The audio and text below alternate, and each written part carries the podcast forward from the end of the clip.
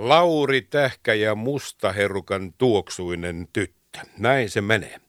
Lahden kaupunki. Tästä kaupungista on tehty lukuisia kirjoja, mutta ei ole koskaan aiemmin tehty tällaista kirjaa, joka on nyt käsissäni. Ja tämän kirjan nimi on Lahden seutu kartoin. Tässä on nyt sitten karttakirja, ihan fyysisesti karttakirja Lahden kaupungista. Ja tekijöinä ovat Vesa Tähtinen sekä Hannu Kivilä. Ja nyt minulla on täällä studiossa Vesa Tähtinen. Tervetuloa lähetykseen, Vesa. Kiitokset. Tämä on mielenkiintoinen kirja, koska tässä nyt sitten havainnollistetaan ihan visuaalisesti siitä, että miten tämä kaupunki on muuttunut. Tässä tosin ei mennä muuta kuin tarinanomaisesti tuonne 1905, kun Lahti on saanut kaupunkioikeudet, mutta ennen kaikkea tämä on kiinnostava kirja sen vuoksi, että tämän päivän lahtelaiset ja ihmiset voivat katsoa omaa kotika- kotipaikkaansa tästä ja verrata, miltä se näytti 60 vuotta sitten. Mutta Vesa Tähtinen, mistä saitte idean Hannu Kivilän kanssa, että tämmöinen kirja meiltä puuttuu? Itse asiassa eh, Kustante ja Atlas Art Oy eräiden yhteyksien kautta otti sitten minuun yhteyttä ja, hän, eh, ja he etsivät kirjoittajaa Lahdesta ja sitten tulin tähän projektiin mukaan, tästä on jo sellainen pari-kolme vuotta aikaa. Kirjoitin sitten kirjan tuosta eh, koko päijät alueelta, mutta sitten Lahtiseura tuli mukaan ja sain tuon Hannu Kivelän kaveriksi, niin sitten tehtiin kirja tässä muodossa, miten se oli pelkästään Lahteen ja mm, Hollolaan ja Nastolaan rajoittuvana. Pikkusen lähditte supistamaan sitten alu- aluetta. supistettiin, koska se kirja olisi tullut mahdottoman suureksi minusta tuo 170 sivua, mitä tuossa suunnilleen on, niin on ihan, ihan riittävä tuohon tarkoitukseen, mutta siitä olisi tullut sellainen 300-sivuinen kirja, ja se ei olisi ollut taloudellisesti enää mielekäs projekti kustantajalle. Tässä Vesa, kerro nyt kuuntelijoille siitä. Mä otan nyt tästä sivun, sivun 72, ja tässä nyt sitten osuu vaan kohdalle Ahtiala. Ja tässä on sitten Ahtiala kuva vuodelta 1963 ja sitten on maastokartta vuodelta 2020. Ja kun katson tätä karttaa, tätä aukeamaa, kun vasemmalla puolella on siis tuo 60, 60 vuoden takainen Ahtiala ja sitten tämä päivä, niin tämä kertoo äärimmäisen hyvin siitä, että mitä näille kaupungin osille on tapahtunut. Koko lailla hiljainen on ollut muuten Ahtialan seutu, koko Alasejärven ympäristö, haja ihan tämmöisiä mustia pilkkuja, jotka ovat silloinkin markkeeranneet taloja. Niin kovin on, kovin, kovin on hiljaisen näköistä, että voi sanoa, että siellä ei naapuri ainakaan ole häirinyt. Ja tämän päivän ahtialaa kun katsoo, niin tämä on nyt tämmöinen vähän niin kuin viinirypäle terttu. Tai viinirypäle, tämmöisiä terttuja siellä täällä ja taloja on vaikka kuinka ja paljon.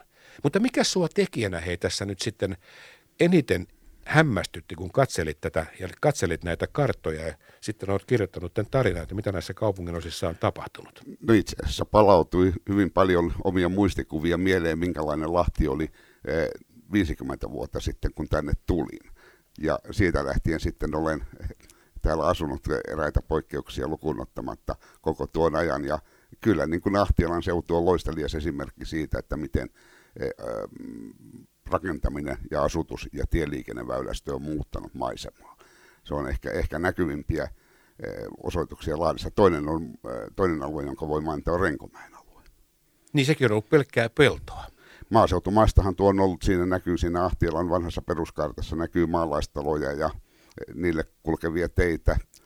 Sitten ilmeisesti siitä tuleekin vanha Heinolan tie, joka menee siitä. Ja, no nyt sitten on liikenneväylästöä vaikka kuinka ja Alasenjärven ympäristöön on aikamoinen asutus kehkeytynyt sitten tuona aikana. Niin tämä on sit, nyt jos mennään vähän taaksepäin, niin kun tää, varmasti olet, olet katsonut tätä jo pidemmälläkin kuin se, että tämä kirja nyt lähtee 60-luvusta. Tässä verrataan nyt tätä 60 viimeistä vuotta. Niin kyllähän Lahti on ollut loppupelissä aika pieni paikka, kun tätä kauppalasta on tultu kaupungiksi 1905.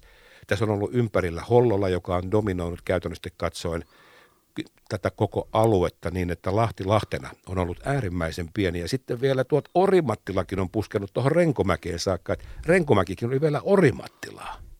Kyllä. Tuo aikaväly itse asiassa ulottuu vuoteen 1946, josta on tuollainen ilmavalokuva kokoelma.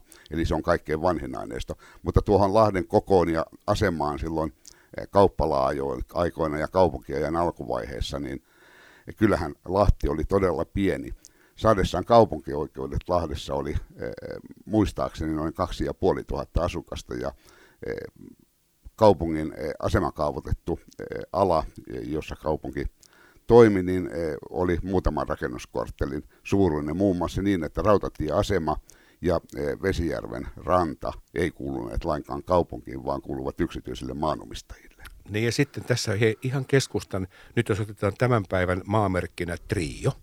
Trio oli siihen aikaan, tai siis ennen muinoin se alue on ollut reunan palstaa, ja siitä oltiin jo Hollolan puolella. Hollola, Vesijärven kadun itäpuoli muuttui Hollolaksi. Niin, itse asiassa kauppala-aikanahan tilanne oli niin, että e, niin sanotusti kameraalisesti, eli, eli e, alueellisesti e, Lahti kuului epäitsenäisenä kauppalana Hollolan kuntaan, ja Muun muassa verotulot kerättiin Hollolalle, joka antoi perustelusta tarpeesta niitä kauppalalle. Ja vasta sitten eh, kaupunki pääsi omilleen 1905 harjoittamaan omia toimiaan. Niin, tässä voisi sanoa, että Lahden kauppala ja kaupunki silloin ihan varhaisessa vaiheessa, niin se oli käytännössä katsoen tuo torin ympäristö. Torin ympäristö ja suurin osa, mm, jos puhutaan talousalueesta tai vaikutusalueesta, niin asui tuolla eri puolilla Lahtia, siellä missä nykyiset lähiöt on. Mm. Mutta Vessa Tähtinen, nyt kun katsoo näitä, tämä on äärimmäisen hieno, kun tätä vertaa, kun tässä on nyt kaksi karttalehteä tässä on 60 vuoden aikajänne.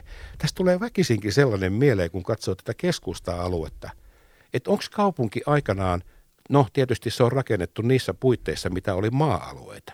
Mutta onko tämä keskusta tavallaan, tai Lahti, niin onko tämä rakennettu vähän väärää paikkaa? No, tämä on minun ihan henkilökohtainen ja persoonallinen mielipiteeni, mutta olen ajatellut niin, että jos eh, Lahtia ryhdyttäisiin näille tienoille rakentamaan, niin ei sitä aivan tähän paikkaan rakennettaisi keskustaa.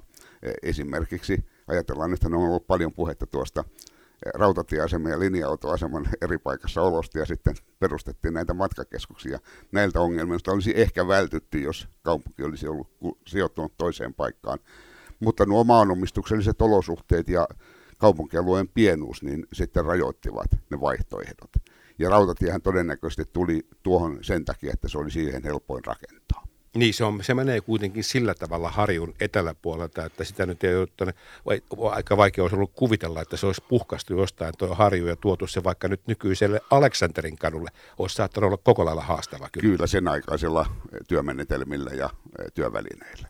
Mutta Vesa Tähtinen, nyt jos katsotaan tätä tämän päivän Lahtea, ja nyt kun tätä peilaat nimenomaan 2020 suhteessa 6 vuoteen 60, niin mitkä sinun mielestäsi on tässä nyt ihan tällä vuosituhannella, ja nyt oikeastaan viime vuosituhannen loppupuolella, jos lähdetään sieltä jostain 7, 80 ja 90-luvulla, niin missä on tapahtunut kaikkein merkittävimmät muutokset? Unohdetaan se ahti otetaan tämä ihan tämä keskusta-alue, niin miten katsot tätä aluetta? No mä katson keskusta-aluetta oikeastaan kartan kautta aika lailla samoilla silmillä kuin vanhaa peruskarttaa ja äh, maastokarttaa.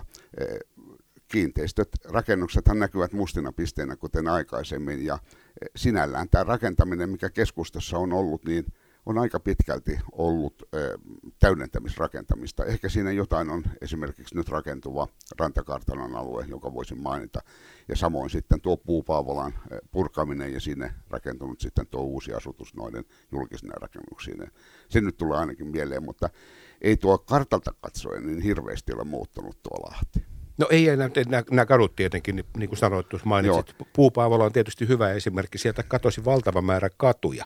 Se pantiin ihan uuteen kuosiin ja tietysti se ajanmukaistettiin, oli ihan ymmärrettävääkin. Ja onhan tässä tietenkin yksi semmoinen merkittävä asu nyt keskustan ihan liep- tuntumassa. Otetaan nyt Ankkuri ja Ruoriniemi, jotka Tot... olivat enemmän tai vähemmän joutomaat. No kennut ja olihan siellä teollisuutta, mutta ei siellä kukaan asunut. Joo, no näitä ei lukenut aivan varsinaiseen ydinkeskustaan, mutta totta, että tuo, noita liitosalueille ja sinnehän on tullut. Ja sitten sitten ei sovi tietenkään unohtaa sitä valtavaa lähiomassaa, mitä esimerkiksi joku Liipolanmäki, joka on ollut täysin tuota metsäistä kalliota, eh, vielä, vielä tuon eh, peruskartan aikoihin 60-luvun eh, puolivälissä, samoin Metsäkangas, vastaavia alueita, niin kun Lahteen alkoi sitten taas uudelleen väkeä tulla teollisuuden palvelukseen ja, ja, ja suomalaisen rakennemuutoksen aiheuttamana, niin silloin tarvittiin ihmisille asuntoja ja syntyi sitten näitä lähiöitä, metsälähiöitä. Vesa Tähtinen, nyt kun tässä tämä kirja on valmis, onneksi olkoon siitä, että olette saanut tämän hienon kirjan valmiiksi, niin jos pitäisi sinulta kysyä, että onko tämä kaupunki nyt jo rakennettu ja mihin, jos johonkin pitäisi vielä jotakin tehdä, niin mihin se mahtuisi? Osaatko ihan villin veikkauksen heittää? No nythän näyttää olevan trendi, että se mahtuisi ainakin samoille sijoilleen ylöspäin, eli nostettaisiin rakennusten korkeutta, mutta eh, en minä nyt usko, että täällä nyt rakennusmaasta vielä tulee pulaa eh, sinällään, kun mennään hieman ydinkeskustasta ulkopuolelle. Että nyt tässä rakentuu koko ajan näitä uusia alueita, löydetään, poistetaan esimerkiksi teollisuusrakentaminen on eh, poistunut kokonaan keskustasta. Muistetaan, että vielä 60-luvulla oli tässä keskustassa, eh, siinä esimerkiksi Vesijärven kadun, Lainenkadun alkupäässä oli aikamoista teollisuutta, oli iskua ja rautateollisuutta. Nyt se on asuimistoa ja sitten Malskin alue, mallasjuomat on muuttanut pois, niin mä uskon, että käyttötarkoituksen muutoksella sitten kyllä saadaan ihan tänne keskustan tuntumaankin, ja on saatu uutta nimenomaan asuintarkoitukseen tarkoitettua asumista. Niin, ja toki tietenkin nyt täytyy muistaa, että tuo radanvarsia onhan tuossa nyt sitten Asko on tietysti muuttanut muotoa, vaikka ei asuinalueena sillä tavalla, ja sitten siinä on vielä upo, ja on meillä yksi uinuva kohde tuolla, joka odottaa varmasti päivää, jolloin asuinrakentaminen voisi laajentua isosti, niin koko Sopenkorven alue siellä. Siellä on nyt, anteeksi vaan nyt omistajat siellä, mutta tiedän, että varmasti heiltäkään ei enää kiinnosta niin sanotusti ne kiinteistöt, vaan enemmänkin ne tontit. Se on aika rytölää, mutta jos siinä pannaan puskutraktori, niin aika iso kaupungin osa syntyisi. Kyllä. Vesa Tähtinen, minä kiitän sinua tästä, että ehdit piipahtaa Lahti Seutu kartoin. Se on tämä kirja ja onnittelut myöskin Hannu Kivilällä. Olette tehneet ansiokasta työtä ja tämän päivän ihmiset voivat katsoa sitten, että miltä nämä nurkat näytti, näytti 60 vuotta sitten ja pikkusen erilaisilta.